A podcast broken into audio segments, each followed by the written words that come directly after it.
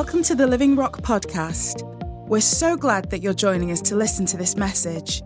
Whoever you are and wherever you're listening from, we trust that you'll be equipped, envisioned, and encouraged as you listen today.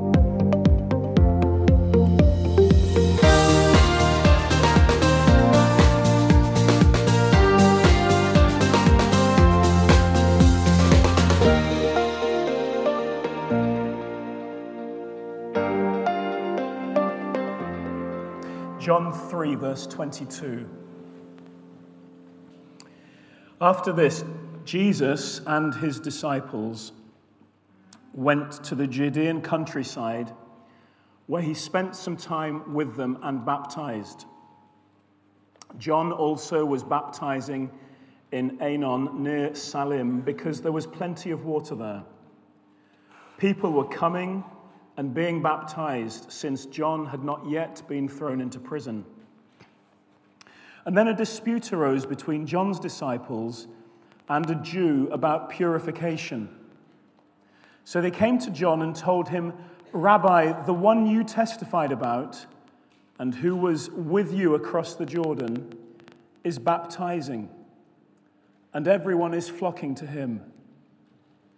John responded, "No one can receive a single thing unless it's given to him from heaven.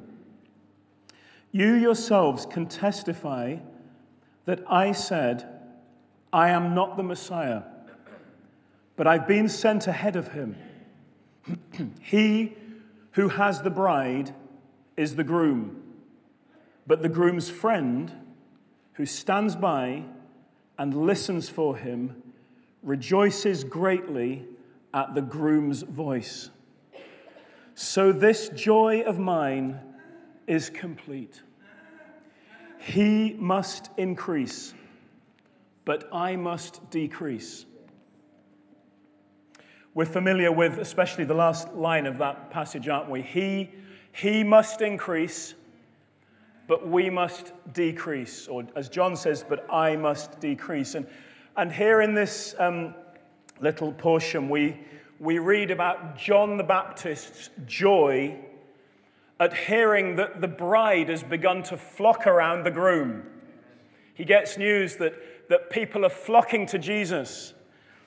And of course, John begins to realize that his task, his commission, which was to prepare the way for Jesus, has reached its conclusion. And now Jesus' ministry will come into fullness, and John's ministry will come to an end, because Christ has come and he eclipses everything. The sun and the moon bow down to worship him. And Jesus is on the scene, and John, who'd acted as the bride's groomsman, as the best man, John is just thrilled that the bride is finding the groom. Yeah, that's right. Yeah. And that's his conclusion. He must increase, but I must decrease. A couple of Fridays ago, I had the great pleasure of being with the Explorers, which, as you know, is our group for the retired and the semi-retired, and began asking them this question: What is it we are here for? What is it that's changed our lives? What is it that, right across the room, what is it that we all have in common? Why is it that we see the future a certain way? Why is it that we can look back and we can have a perspective on our personal past that's a particular kind of perspective? What is it that gives us our view of the world? When we hear the news, when we read of what's going on, we consider the nations and the shenanigans and the rubbish and the nonsense and all that's happening and the tensions and the turmoil. What is it that gives us our worldview? And of course, the answer to all those questions is not. It's not really a what. It's not a philosophy. It's not a religion. It's not a cause that we stand for. It's not a message we've embraced. It's not a what. It's a who. It's a person. It's Jesus who's changed everything for us. It's because of Jesus that we're together. It's because of Jesus we can look back on our past with that perspective. It's because of Jesus we can look ahead with that perspective. It's Jesus who towers above everything and dominates everything. And when we say things like, it's all about Jesus, it's a relationship, not a religion, those things aren't slogans. It is all about Jesus. When you consider the story of the 12 in Mark's gospel, Jesus begins to call the disciples, and all that he does is call them to follow him. We won't look up the verses. I'll assume you're familiar with those. He doesn't give them a job offer. He doesn't invite them to join a club. He doesn't promise them any glory or fame. He doesn't make mention. He doesn't make mention really of what will happen in the future for them. He simply calls them to follow him. It's very, very personal. He calls them to follow him. Will you follow me? In Mark chapter 3, when Jesus goes on the mountainside, it says he prayed all night, and then he called to him the 12. He's going to designate them as apostles. But all he does is, it says he called those who he wanted to be with him. To be with him. It was very, very personal. At the end of John's gospel, as Jesus so graciously, so lovingly, so kindly, so sensitively reinstates Peter. Those three questions. Peter, do you agape me? Lord, you know I phileo you. Peter, do you agape me? Lord, you know I phileo you. Peter, do you phileo me? Lord, you know I phileo you. He meets Peter where he's at. He brings things to a place that Peter can embrace. He says, do you love me? Do you, Peter? After the last 3 years, after all I put you through, after all that you went through, after all the way your character was formed, all your disappointments, all your highs, all your lows, Peter, do you still love me? Lord, you know I love you. Then I want you to love the people I love. Yeah, that's right. And his very last words to Peter, if you have a look in John's Gospel, not his very last words to Peter, but in this portion, verse 19, after saying this, he told him, follow me. Very personal. All about Jesus.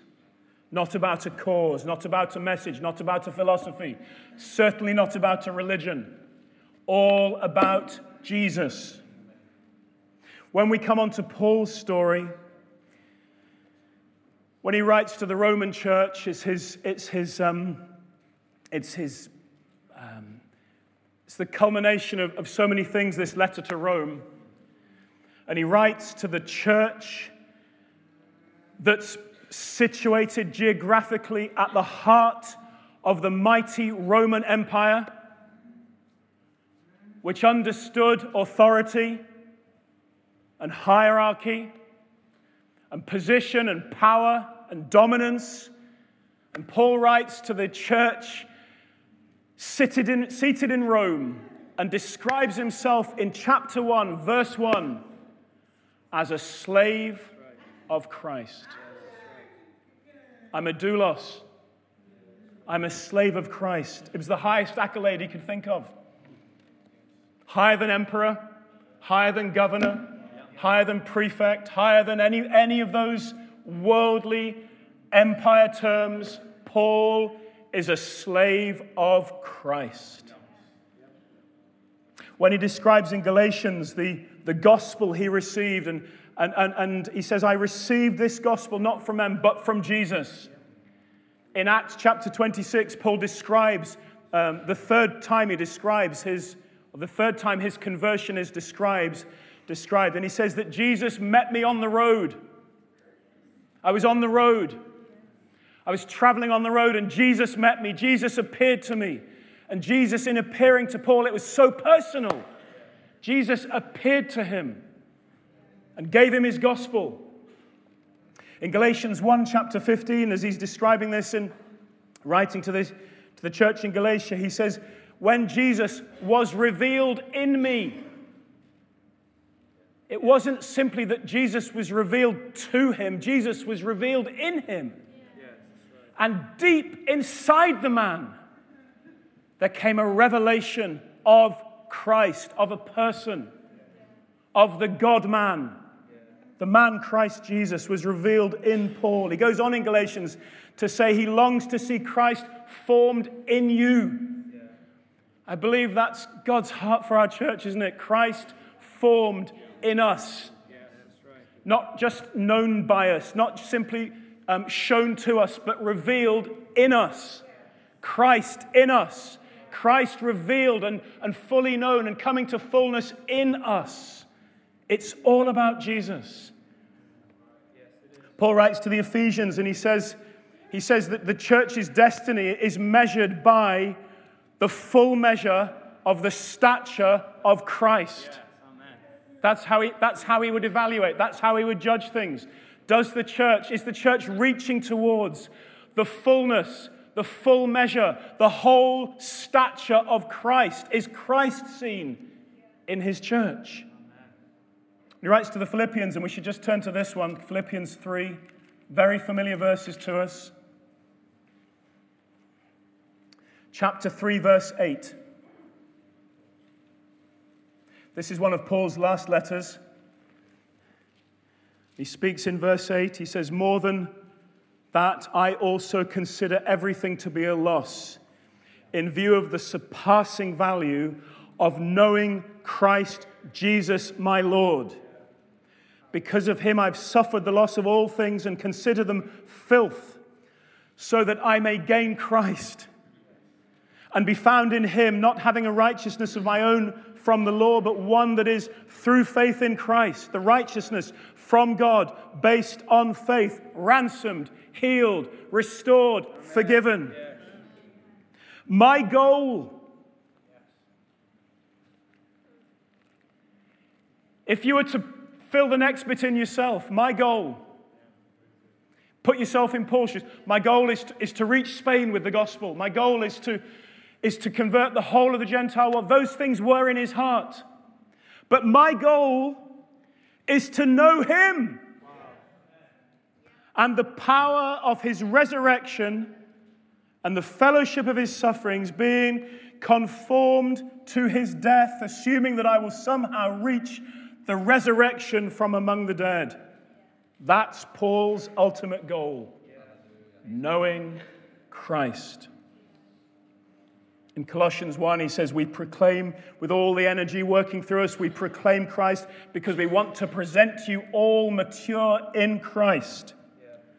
You see, friends, for Paul, it was never about the size of the churches. It was never about the size of his sphere of ministry. It was always about Jesus, the God-man, who stopped him on his tracks and put an overwhelming claim over his life and ruined him for anything else and then sent him out to proclaim his name amongst the Gentiles.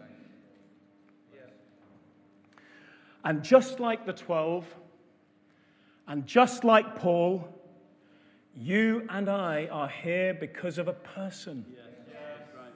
What we have in common is a person. We're part of this church because of a person. And that's so important because it keeps everything else in its proper perspective. If we were all about a cause, we easily start to become coercive, pushy. If we were all about a message, we might try and manipulate things. If we were all about a doctrine, it's very easy for us to get dogmatic. But we're all about a person. A person. And that keeps us pure and passionate for the person of Jesus Christ. Amen. He must increase. I must decrease. I think these are John's last recorded words. His final statement. This is his conviction. This is his revelation. His work is over. He's prepared the way. As a groomsman, he's gone ahead of the groom. As a best man, he's gone ahead of the groom. He's gone to make preparations for the wedding. And now the bride is coming out of the villages, coming out of the towns, flocking towards Jesus. The bride has begun to make her appearance. He knows his task is finished. He knows his commission is fulfilled. Do you know God called John in the womb? Beginning of Luke's gospel, it says the prophecy over Zechariah and Elizabeth is that this child will be filled with the Spirit whilst he's in the womb. Yeah. And when that child, that months-old child is in the womb and Mary arrives, you know what happens, don't you? This child leaps for joy. The call of God is on his life from the womb. And now 30 years on, his work is done. His joy is complete. And he will decrease because Jesus must increase and eclipse everything. It's hard to think of a more poignant and eloquent and humble statement than those few words, isn't it? He must increase. I must decrease. But in thinking about that these last few days, I think there's great relevance for us. He must increase. We must decrease. Jesus, the one who's the center of it all, the one around whom we gather, the one who we all have in common, must increase in my life, in your life. And I and you must be willing to decrease. And this is how I felt God put it to me with these words here. God's offer to us, God's promise to us, God's provision for us is all of him for all of us. All of him for all of you. All of him for all of me. It's like an offer. It's an exchange. It's a provision. And it's the greatest exchange imaginable, isn't it? All of him in return for all of you. All of me. When I say all of you, I don't mean all of you. I mean all of you, Richard. All of you, Linda. All of you. For all of him. Him increasing, you decreasing. If we'll give ourselves fully to him, it's not that he will, then he can give himself fully to us. You know, we know that on the cross, Jesus took all our sin, took all our sins, and in exchange gives us all his righteousness. Ransomed, healed, restored, forgiven. We know that he took our frail human nature and he's exchanged it for his divine nature. 2 Peter 1 verse 4. We participate in the divine nature. And I just want to say this, friends. All of him is totally sufficient for all of you. When I say all of you, can you just take it personally? I realize that doesn't quite sound right. Not for all of you. He is sufficient for all of you. But he's sufficient for all of you, Simon. All of you, Liz. All of you, Beth. All of you, Josh. He's sufficient. All of him is totally sufficient. He's sufficient for all you're facing. He's sufficient for all you dream of.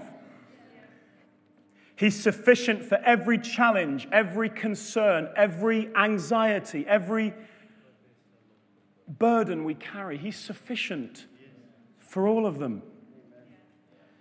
He's sufficient for all my physical needs, all my health needs, all my emotional needs. He's sufficient.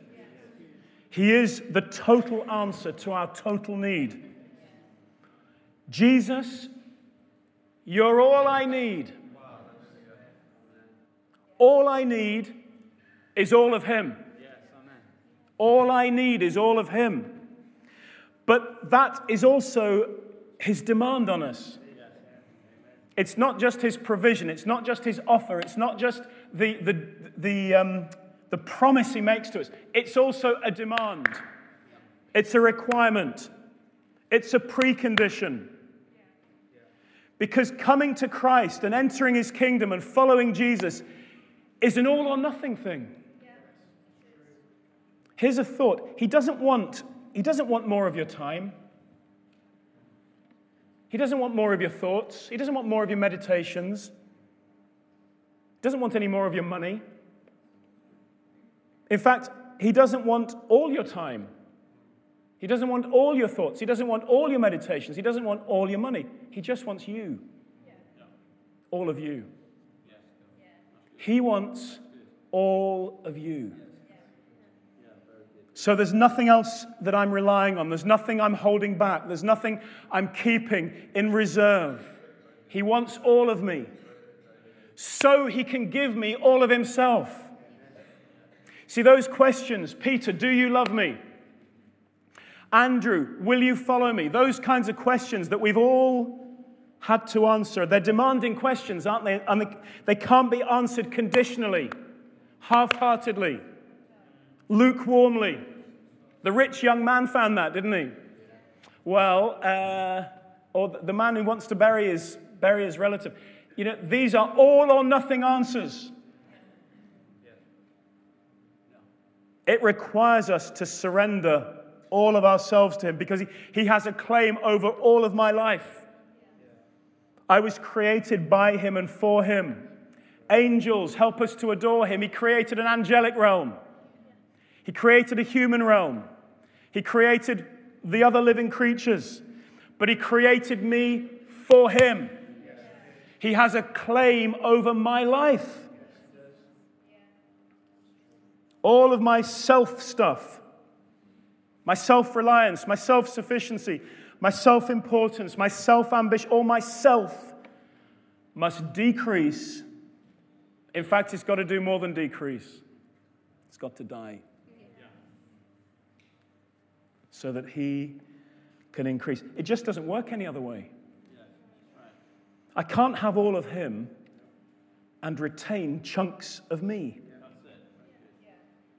That's surely what the cross is all about. I crucified the old man. That surely is what baptism is all about. I buried the past. I reckoned the old nature dead. I can't live happily or successfully or fruitfully with a foot in two worlds. You and I can't be part-time believers, sampling the blessings of Christ, but clinging on to things that are contradictory and opposed to him. If you are trying that, if you're trying to live with a foot in both worlds, you will agree with me this morning, won't you? It's not possible. It's not comfortable. It's not fulfilling. It's not satisfying. It's not what you were born for. If you're lacking joy or unfulfilled or living below potential, feeling empty, I urge you to do an honest checkup and ask whether he has all of you. Stop being part-time. Get all in. Stop paddling near the shoreline. Get right out there. Stop tasting. It is good to taste and see, but start feasting. Let the taster take you all the way in. If I could just speak to the men in the room. Every man, every father, every husband in this room. Set an example. Let us set an example to our wife and our children of what a man of God looks like. Let's set an example of what Christ looks like. Yes. Be all in. Men, if you are dabbling in any sin, flirting at work, pornography, inappropriate banter, coarse language, any sin, if you're dabbling in any lukewarmness, brothers, your work colleagues don't really know what makes you tick, where you stand. Something about your faith in Jesus, your relationship with Jesus is secretive or hidden or embarrassing to you. Or you're rarely praying or rarely reading the scriptures. And your worship is wishy-washy. If you're dabbling, men, in any compromise, if any of us are dabbling in compromise where we're making decisions based on the wrong factors, or we're setting an example that's half-hearted, brothers, take stock and put an end to it. He is full of grace, but he's also full of truth. And the truth is, these things are killing you. And time's up. Put things right. Don't test his grace. Men of this church, let's give ourselves fully to him so he can give himself fully to us. Ask him to increase in you. Let me turn all of us to 2 Peter. They're not pointed at any man in particular. But when we were in prayer as elders a few weeks ago, the Lord clearly spoke about those issues. So we must be faithful. I hope you've received something, brothers. Time is up on sin, on compromise, on lukewarmness, on wrong priorities, on setting an example that your kids don't really want to follow. Set them the example of the man of God, of Christ himself.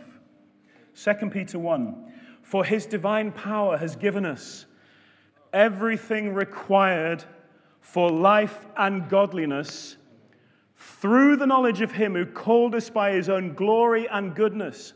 By these, he's given us his very great and precious promises, so that through them you may share in the divine nature, escaping the corruption that's in the world because of evil desires.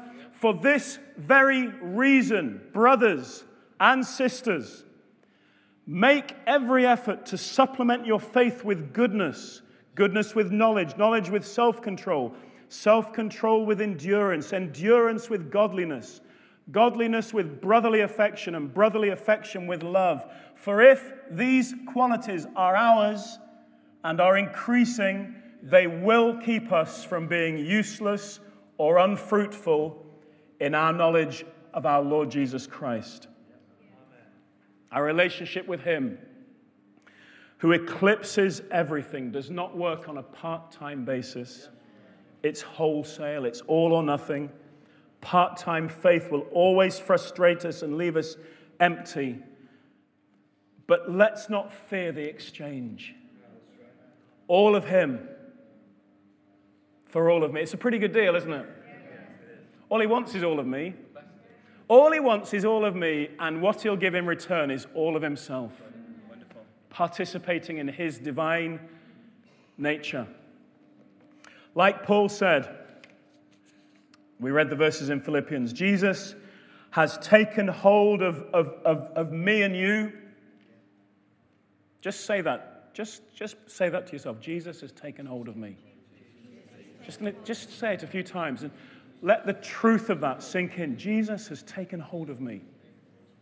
Jesus has taken hold of me. Jesus took hold of me, and it was for purpose.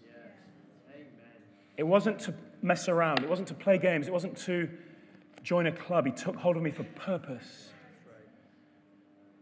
To save me, to gather me together with this wonderful church, to give me everything I need for life and godliness.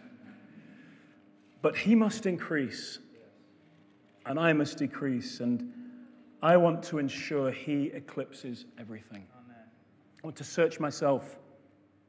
I want to search myself and say, Lord, I want you to have every single bit. All my past. All my present. Things that bother me. Things I'm challenged with. Choices I make. Decisions, priorities. The way I am at work.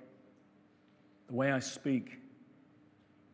The way I act. Every thought, every word, every deed. Lord, I want you to have everything. I give it all to you. All the things I've been struggling with, all the things I've dabbled with and shouldn't, Lord, I give everything over to you. Thank you, your grace is sufficient. Lord, I thank you that you want to give me all of yourself. Church, I pray that we will surrender all. I pray that you and I will know what it is to shut the door. When we go into that private place, we shut the door on every other distraction, every other thought, and we devote ourselves to him. I pray we'll know what it is to share his divine nature, to be awash with kindness, and all those other characteristics of Jesus. We're going to worship the Lord again together now, but I just want to say to you, I don't know what road you're traveling on, but like Paul, he wants to meet you on your road. We would love to talk to you this morning about giving yourself to Christ,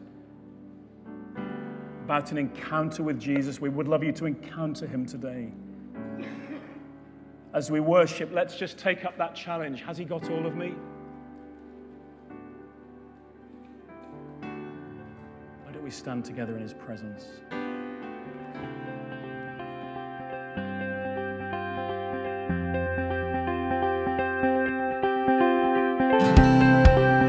Thanks for joining us today. There's so much going on at Living Rock Church, and we'd love for you to be involved. Search for us online and get information about upcoming events and more great teaching. Visit www.livingrock.church or search for us on Facebook, Twitter, and Instagram.